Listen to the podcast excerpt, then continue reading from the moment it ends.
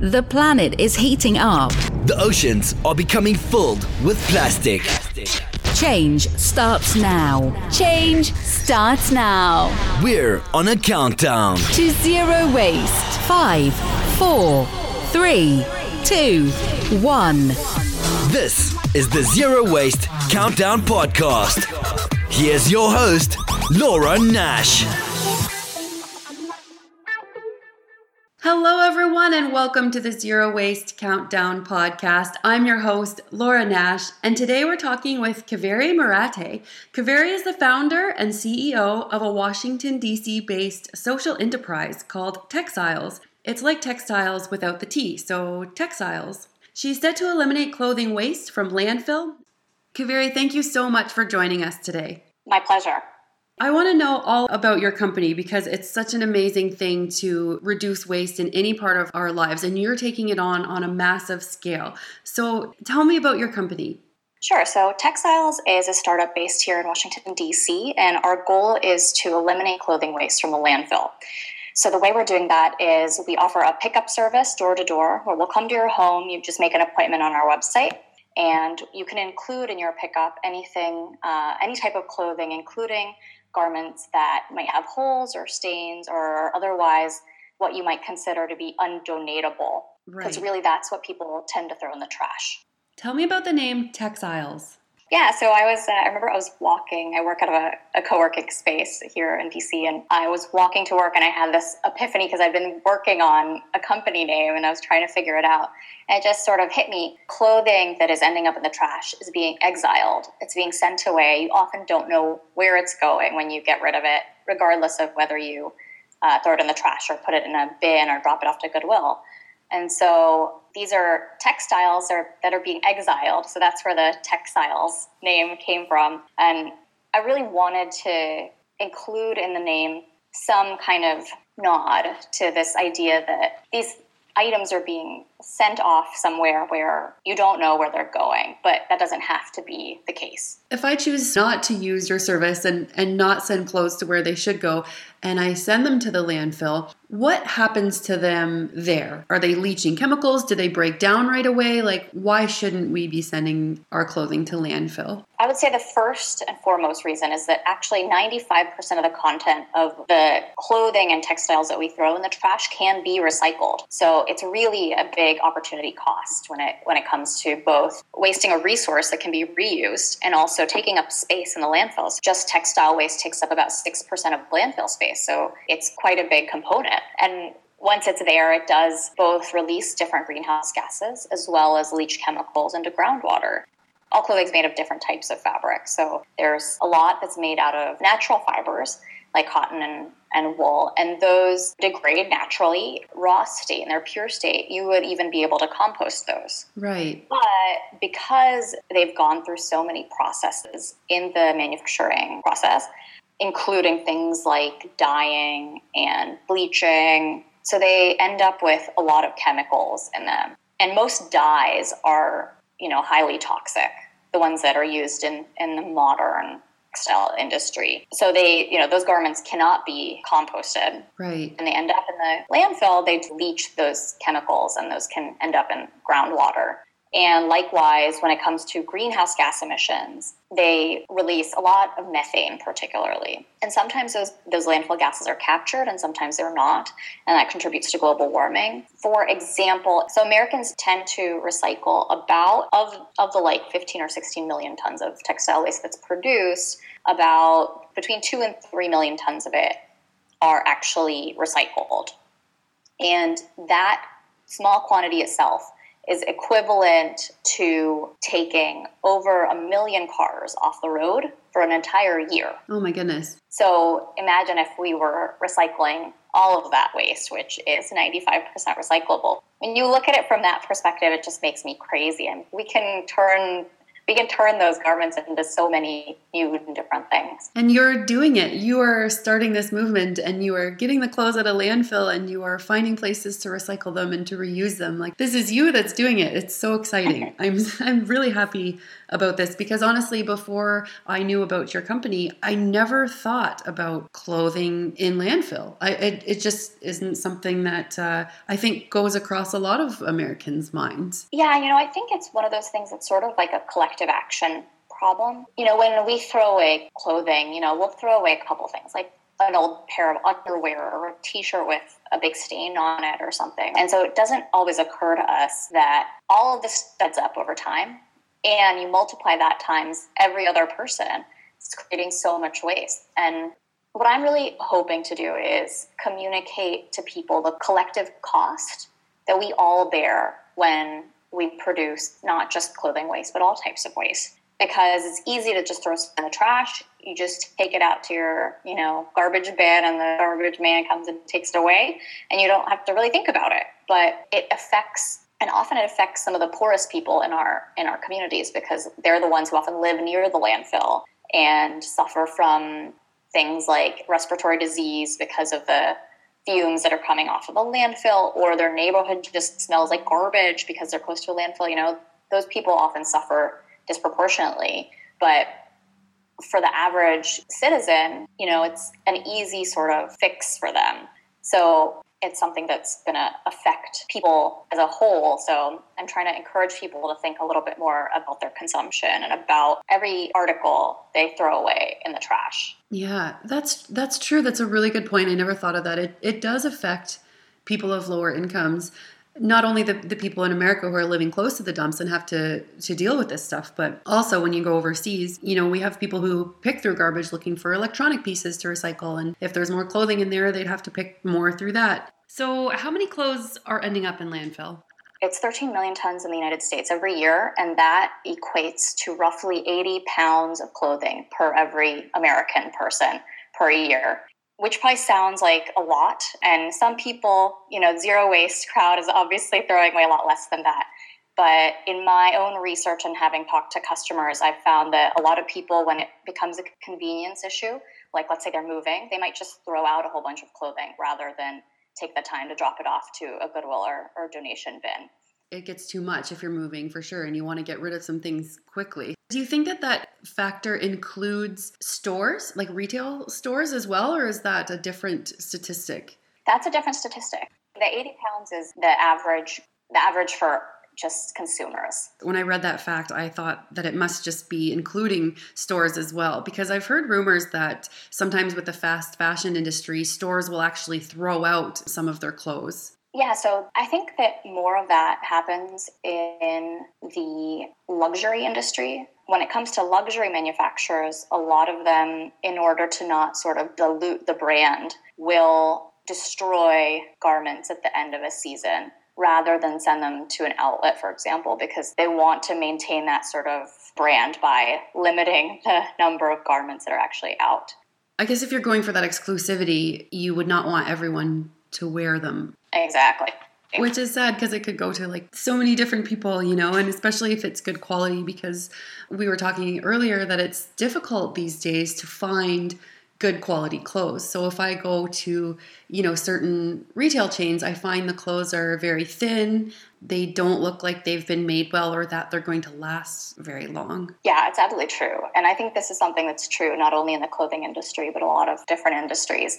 This sort of idea of planned obsolescence. Yeah, in the clothing industry, particularly, fashion trends have increased tremendously. So what used to be, you know, four standard season cycles of, of clothing per season or per year. You know, you'd have your spring, summer, winter, fall, increase to anywhere between 11 to 15 cycles per year. So companies are pumping out new clothing constantly and it's funny i saw a video of a executive at i think h&m who said something like you know if you come into an h&m and come back two days later we hope to have new things for you to look at on the shelf and a huge part of what's driving this increase in the amount of clothing that people are buying, as well as the decrease in quality, because something has to give. You can't have both high quality and turn things around so quickly. In some cases, companies will actually turn around a style or garment in as little from from the design phase to the manufacture phase in as little as two weeks.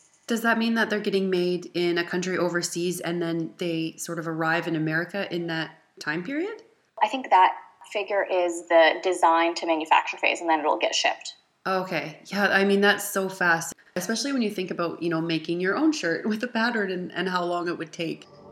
Fast fashion and its exploitation of cheap labor make clothing monetarily more affordable. According to NPR, the fashion industry is worth 1.2 trillion dollars, with 250 billion of that spent in America. A lot of clothes are being produced. The problem is that clothes are being produced of lesser quality to be affordable, but often aren't able to last very long and rarely make it to the secondhand market.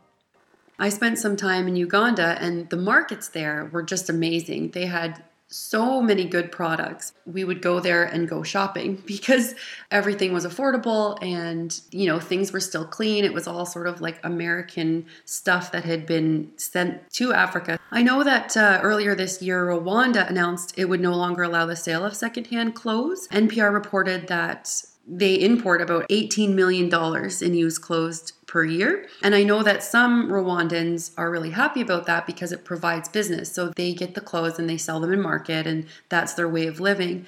But then there's this other argument Rwandans want to have their own cultural identity and they don't feel that getting those American clothes are really sort of helping with that. So, what the Rwandan president has proposed is that they don't want to take American exported used clothing anymore. This causes a, a lot of implications. So, where are all of those clothes going to go from America if we don't have a place to resell them in Africa anymore. And so this is sort of where your company comes in. So you're you're finding places for these clothes to go or where they're being recycled. So that's it's interesting that you mentioned this. So actually, the secondhand international secondhand market is I I don't want to say unfortunately, but it is part of my business model at the current moment. Essentially, the way my sort of uh, supply chain works is that I do a pickup and then I have a number of charities that I work with here in the local area that I donate among, you know, from what I get, I donate to them the sort of specific things that they're looking for.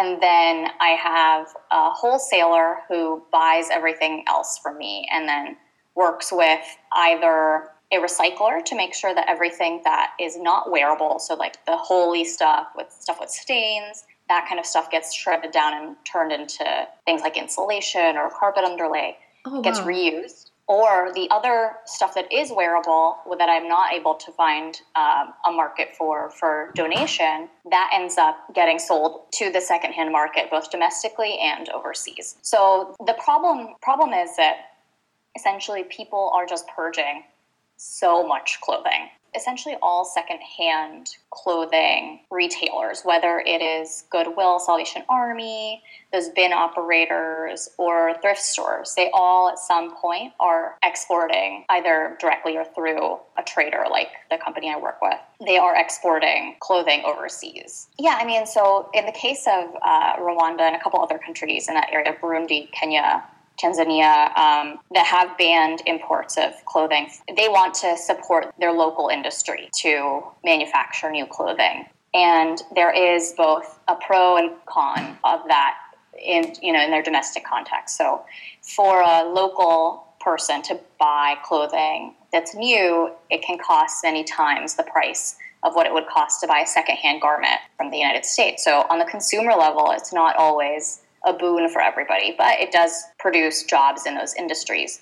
On the other hand, there are, like you said, there are these small business people that are running stalls that sell secondhand clothing. So those are also jobs that are being created. And those are entrepreneurs, right? That are they're doing their own stalls, but when you start getting that factory work, then we don't know if the conditions are going to be regulated and the hours and if they're going to be union workers. I I don't know if other countries would set up the same rights as we have in North America. So then it, it's another problem too is are these jobs really worth it in value to go work at a textiles factory? Absolutely. And I think that there probably is a happy medium somewhere where you know these countries can include some portion of allow some some limited amount of secondhand clothing to be imported because it provide a resource to people that don't have a lot of money to purchase secondhand clothes. Hopefully, going forward, and actually, you know, there's a sort of battle going on, at, you know, with the U.S. trade representative and some of these countries in Africa that are, are banning secondhand clothing because it's a big industry. Yeah, and there's massive amounts of clothing going there, and when it stops, it's all going to be probably sent to landfills. In 2012, Macklemore released a song called Thrift Shop with Ryan Lewis. The music video has been watched on YouTube more than 1,134,390,000 times. He's one of the few superstars today who sends positive messages in songs and videos that lead to social change. He made it okay for millions of people to thrift shop. On the west coast of Canada, vintage clothing stores were much more popular. I found people in Ontario have more of a stigma against secondhand shopping. Many people still prefer to buy cheap clothes that don't last from big retailers like Walmart. I would say that among people that are a little bit more clued into the environmental aspects of the clothing industry, then they definitely do try to shop secondhand more. And I think that in the past maybe 10 or 15 years, especially, like there has been a certain appeal to wearing vintage clothing, especially certain dresses from the 50s and 60s that you don't, you know, you just can't get that style anymore. When it comes to thrift shopping, I think people still prefer to buy new. A lot of times you can get the same garment from a thrift store that's in much better that's a much better quality, even if it's been worn by someone else, just because things aren't made the way they used to be made. You know, and I hate to sound like, you know, an old fuddy duddy being like, things aren't the way they used to be. but and you know, you've noticed this too, that clothing just isn't the quality of clothing just isn't what it used to be. And so I think if you step into a thrift store, you can sometimes find some really amazing gems. And I, I would say with my my own personal kind of shopping habits, when I started working on this project, which was over a year ago when I initially started doing this research and investigating the fashion industry, it really impacted my own habits. And I'll say that I don't buy new clothing anymore. So I've made a sort of personal pledge to only buy secondhand or to buy clothing that is made out of recycled materials. I've found it to be like this weight has been lifted in a way because it doesn't shop in a way that was sort of anxiety driven. Like it was sort of a pastime. You know, I didn't have something to do. I just step into a couple of shops and look around and maybe buy something. But it wasn't intentional. And I think that's something that now that I'm not doing it, that it's not something I miss. And in fact, it's something that sort of liberated me uh, by not doing it anymore. That's awesome. Like, I think minimalists who are listening will be really happy to hear that because I think that it does bring people happiness to declutter and stop bringing things home, which is great.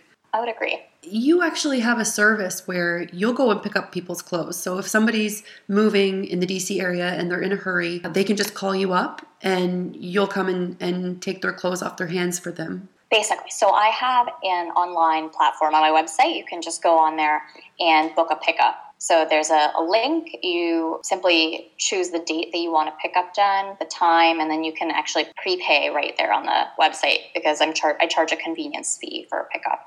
And so right now you could go on there and book a pickup at the same day, basically. So I'm trying to offer, trying to fill the sort of fill a gap in the market where there are some charities that do home pickup, but typically you have to book those like a month in advance. And it's something that you don't always think about, right? If you're moving, you've got a lot to do you've got a lot on your mind. It doesn't always occur to you to schedule a clothing pickup a month before you're going to move. No. And similarly, if you are just getting rid of, you know, a couple of things or a one bag of clothing, sometimes you just want to get it out of your house. Like if you live in a small apartment, you know, you don't have a ton of space to store something for a month while you wait for the, you know, Salvation Army truck to come and pick it up for you. So I'm trying to sort of fill that convenience gap for people. Exactly. That's such a good point because if you're in this decluttering mood and you make the move to go and declutter, what's the point if you're just going to have a garbage bag sitting by your door for a month? If you're going to get rid of those things, you probably want them gone pretty quickly. Exactly. And I've when I was doing my market research, I talked to a lot of people and they would say, "Yeah, you know, I have a car, so it's I, you know, it's a pain for me to get my bags over to the Goodwill or even walking them a few blocks, it's a lot of weight to carry or when I get there, sometimes the bin is full. And then I've also talked to people who have said to me, you know, I've had this bag of clothing in my in the trunk of my car for a month and I've been meaning to make time to drop it off somewhere and I just keep forgetting about it and it's making me crazy. You know, even if you have a car sometimes that doesn't always solve the problem. Yeah. Do you guys have the donation bins in parking lots? They look like a big mailbox basically, but they're huge and you just put clothes in them. We do. We have a few different companies that operate those. There's a local organization called the Clothing Recycling Organization, which is a very straightforward name. And they have these big green bins. And then there is Planet Aid um, and a few other companies that run bins. Yeah, you got to have a and, car and you got to know where they are, though. The, the pickup idea is just fantastic. I think that's really going to help get clothing out of landfill. Yeah, I think so too. We're seeing problems in other areas of the fashion world, like the tags found in Zara garments from Istanbul that have politicized the brand. The notes read, I made this item you are going to buy, but I didn't get paid for it. The workers claim a factory shutdown last year didn't pay out the last three months of wages to its workers. Just like some countries have less restrictions around the environment, labor laws can be lacking, and even safety regulations too.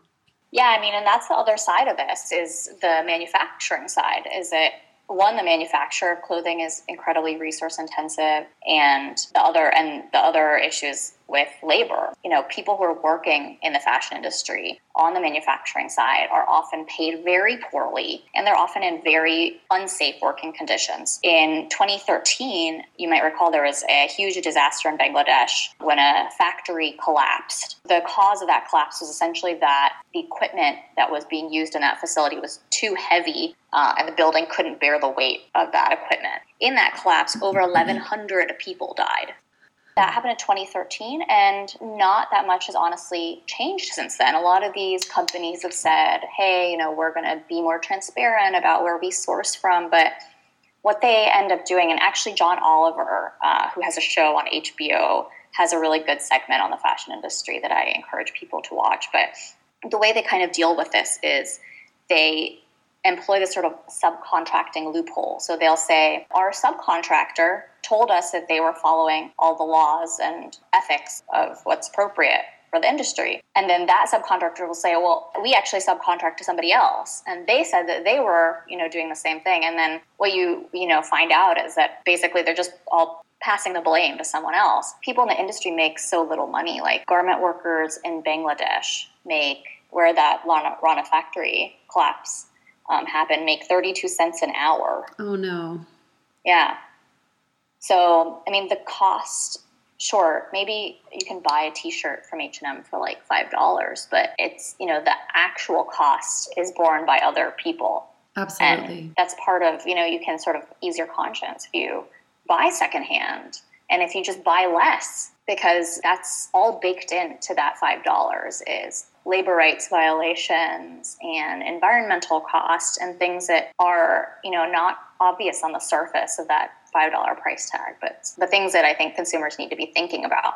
Absolutely. Like you were saying, like the carbon emissions are increased. And then our poor oceans, I mean, those garments have to be transported by ship, which probably runs on diesel and takes a lot of it to get across the ocean. And there are no rules about about dumping basically once you're out in the middle of the ocean. So I interviewed a scientist from Georgia and he found that there's like a trillion microfibers in the Georgia coastal waters, and they're basically all coming from garments. So we have a filter on our dryer that collects the lint, but we don't have a filter on our washing machine. So when we wash our synthetic clothing, little pieces of plastic are getting through the wash and out into our water systems, and he's finding them in pretty much all of our seafood.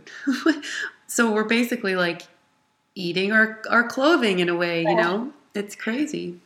Yeah, it's really crazy. And there is, I know there's a startup that Guppy Friend.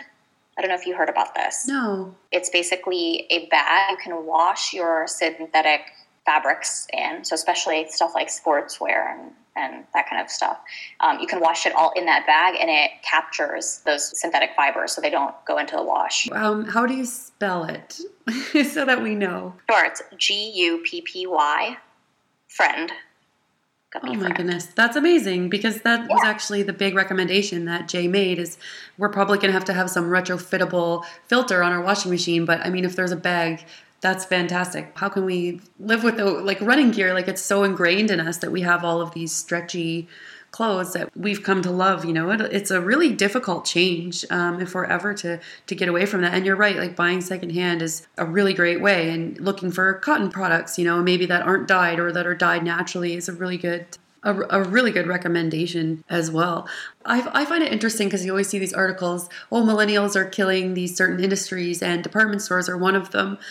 I personally think one of the reasons is that the clothing got cheaper. So I want to wear good quality clothing and when I go out to stores these days they they look very thin or they look like they're going to rip, you know, very easily and do you think that sort of this cheapening of clothing and this fast fashion is contributing to the decline of department stores or do you think it's sort of a generational unrelated thing?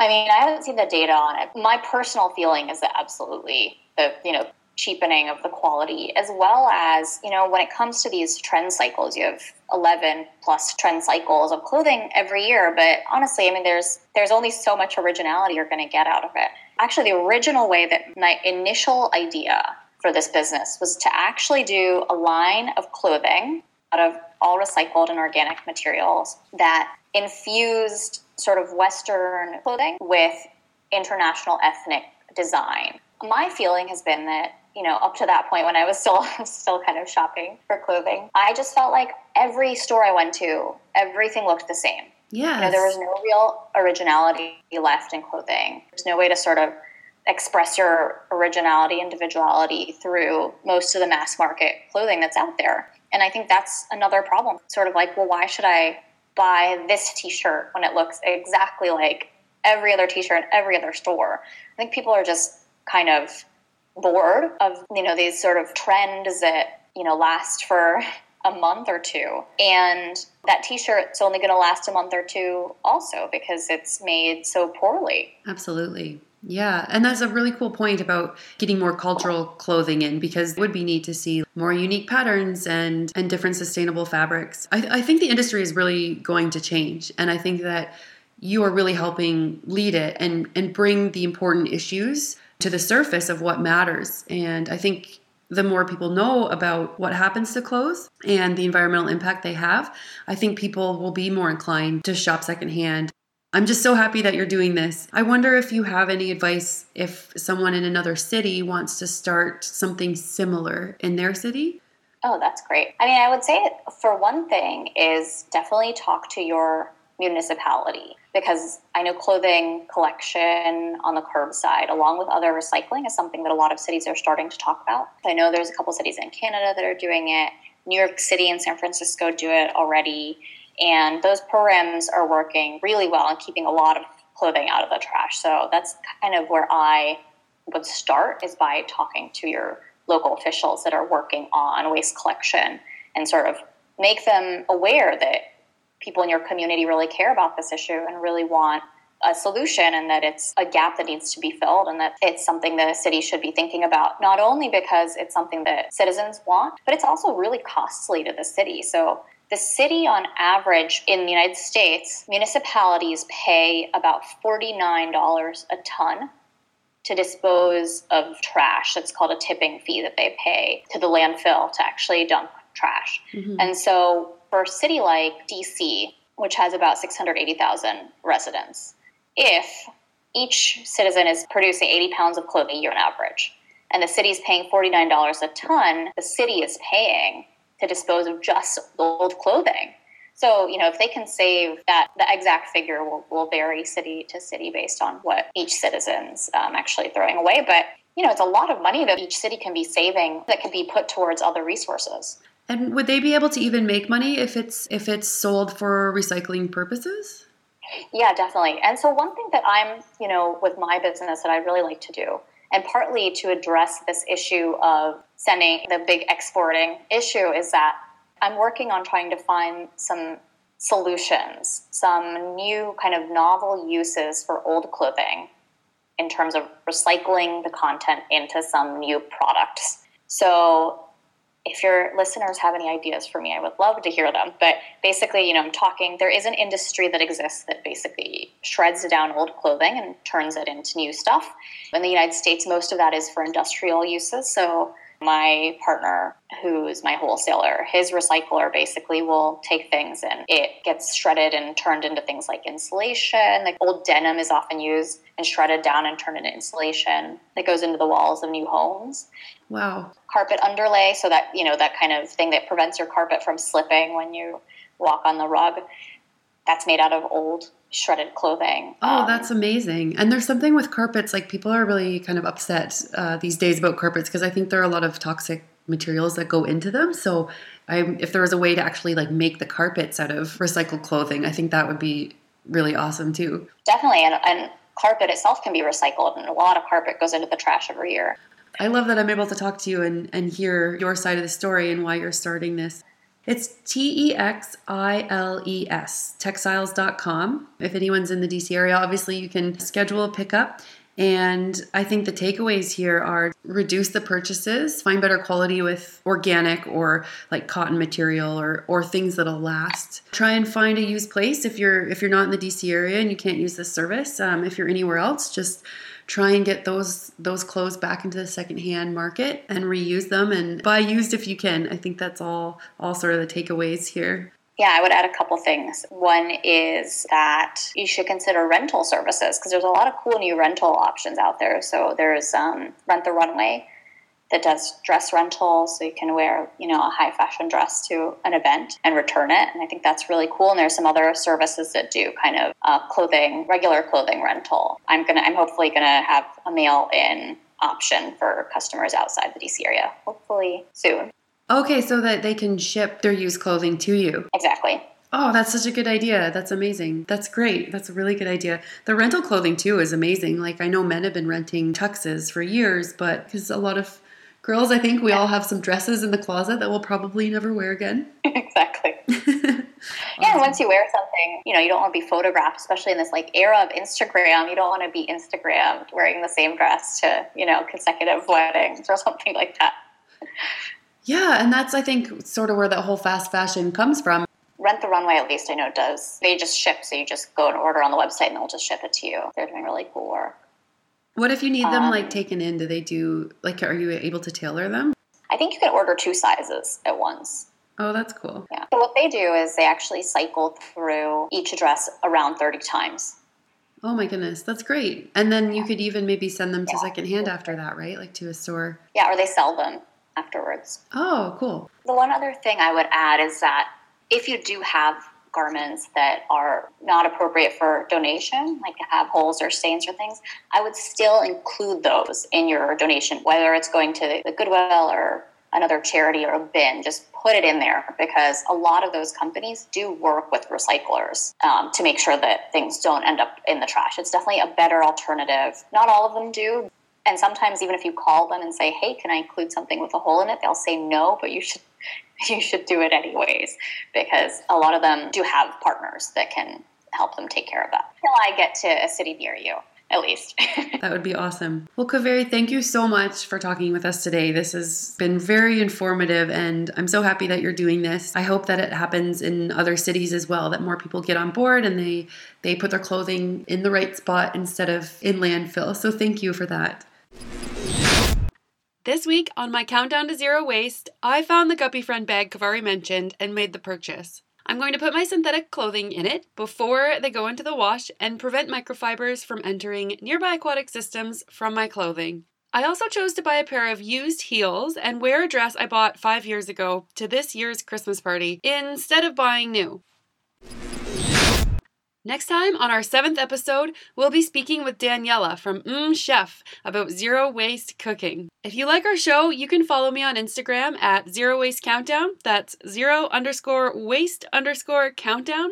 And if you have any questions or ideas for the show, you can email me, Laura at zerowastecountdown.com. Change starts now. This is the Zero Waste Countdown Podcast.